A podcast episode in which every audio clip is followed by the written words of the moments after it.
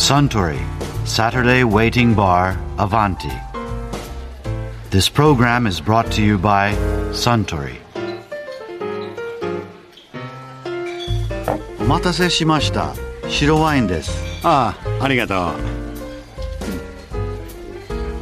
ああああうまいああそうだスタン来月教え子の結婚式に参列することになりましてねおめでとうございます。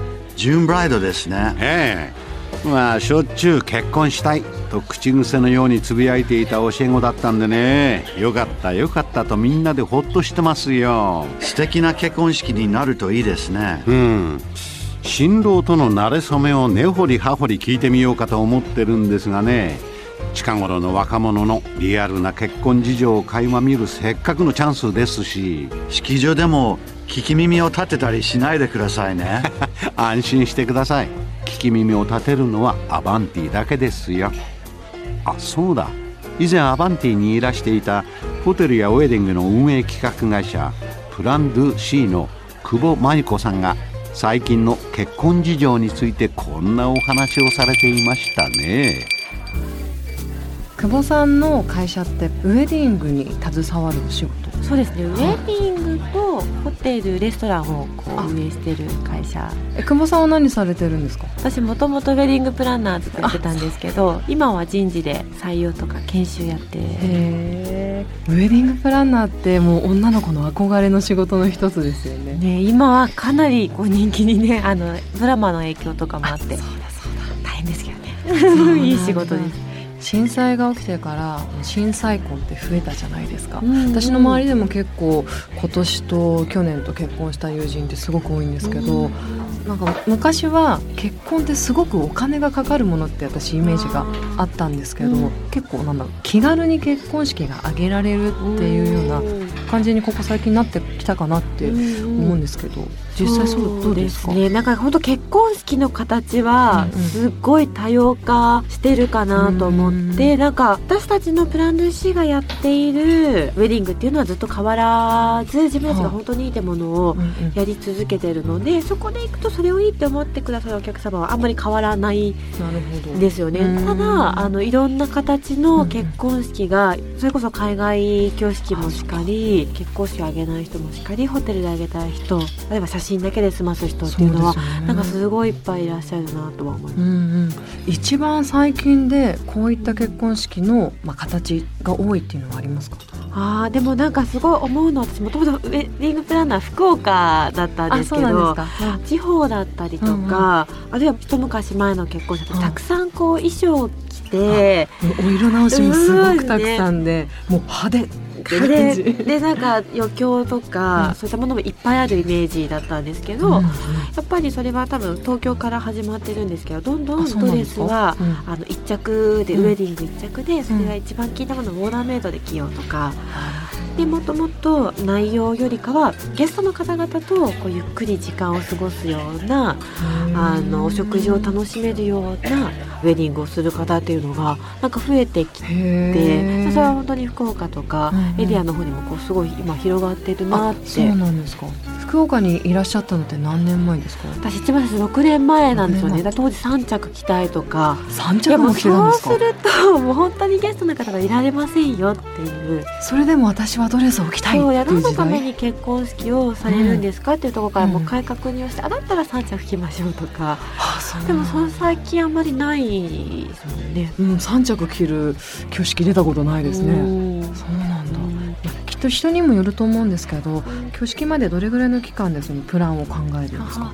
最初会場決めるのはだいたい1年か1年半ぐらい前に会場決める方結構多い前ですね。そうなんです。ただ打ち合わせが本当に始まるのは34か月前から始始まるので結構それまではドレスを見たりとかあとはコンセプトミーティングっていう形でコンセプトミーティング。そうです。あのお花屋さんとかと一緒に、はいちょっとコンセプトを一緒にあのそれこそバックグラウンドを掘り下げたりしながらテーマを事前にこう決めておいたりとか。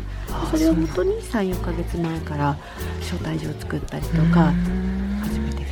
まあ季節によってもまたうんあの一番混む時期とかもあると思うんですよ。すね。9月とかも多いですよね。そうですね。3月とかも多いですよね。4月とかそうですね。ですよね。一応花嫁の憧れってジューンブライド。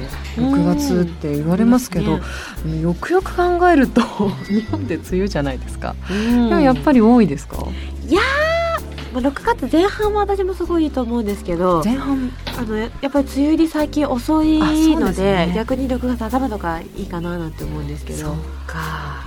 そこからまた7月8月になると今度は暑くなってくるじゃないですか。暑い昼間外でやるのもちょっと苦しいな。ウェディングドレス着れないなって方も多いと思うんですけど。うんそういった場合は。まあそうですね、うん。やっぱりこう人気はどうしても春秋には集中はそうですよね。どうせあげるならゲストの方のことを考えるとっていう方は多いですそうですよねね。でもどうしても夏にやりたいのよって方たまに夕方にやったりしません？あしますします。すよね。いやすごいいいと思います私。そっか。うんなんかね夏をテーマにとかお二人の思い出のうちが、例えばねハワイとかだったら、うんそのテーマにしたりとかだからおもてなし次第なので、うん。じゃあ暑い日にうん。本当に冷たいおしぼりとか、あのね美味しいトロピカルのウェルカムカクテルとかでお迎えをしてうん。なんかちょっとサンセットパーティーじゃないけど、うんうんっうん。ていう方がなんか実は素敵だったりとかか。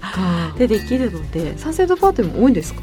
どうでしょうね。私のいた福岡の店舗はすごく芝生が綺麗で、海が見えたところなので、結構多かったですそうなんだ久保さんがご自身でこうお呼ばれされていたパーティーで、あこれちょっといただきって思ったようなプランパーティーありましたか？私はちょっとしないと思うんですけどで その時は平日のパーティーで、はい最近すごい平日のパーティーが増えてるんあですけどもやっぱり平日と会場がゆっくり使えるんですよね。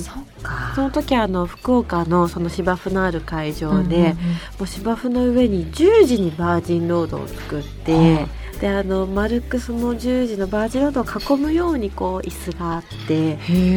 でそこからちょっと海外のウェディングのサイトから撮って、うんうんこう踊りながら入場してその踊りながらだから私の支部が出てくるっていうのをやってすごい楽しかった。ダンサーが出てきて踊り出すんですか？なんかあのベストマンとブライズメイドって海外のは挙式で新郎新婦を入場する前にこう男女一組になって3組ぐらいの人が同じドレスとか同じタキシードを着て入場するんですよ。見たことの友達とか新郎の友達すごいやっぱ素敵なんですけどうんうんうん。であのチャペルの前にこう並んで、うんなんかちょっと2人のお手伝いをしたりとかっうんていう人たちがいて、へでえ最近日本でも結構そういうやっぱ素敵なのでベストマンのブライズメイドをちゃんと用意してっていうのがちょっとずつ増えてきて。それ用意するのはもう会場側が用意するんですか？いや、えっと、お二人が誰にお願いをしたいかで、で本当ははちゃんとドレスも同じ色味ではあ。全部作ってん用意するんですけど、新郎新婦と同じような色味だと誰が主役か分かんなくなっちゃいあます色はね全然違う色であ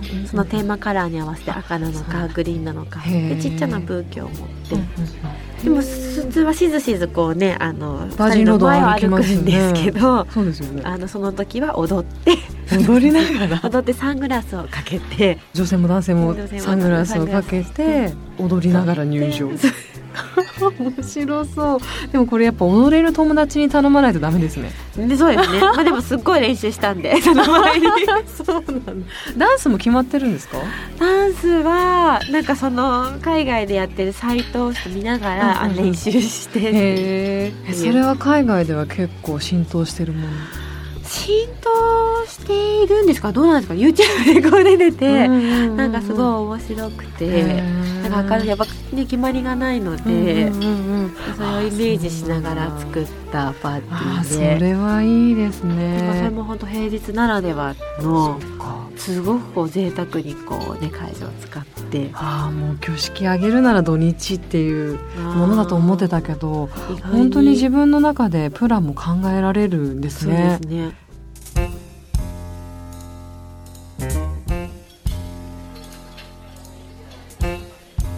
いやー久保舞子さんのお話面白かったですね。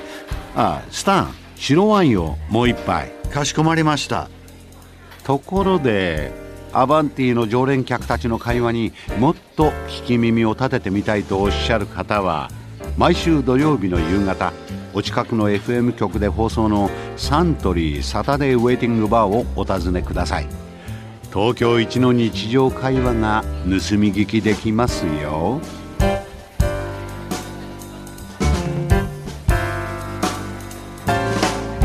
Suntory Saturday Waiting Bar Avanti.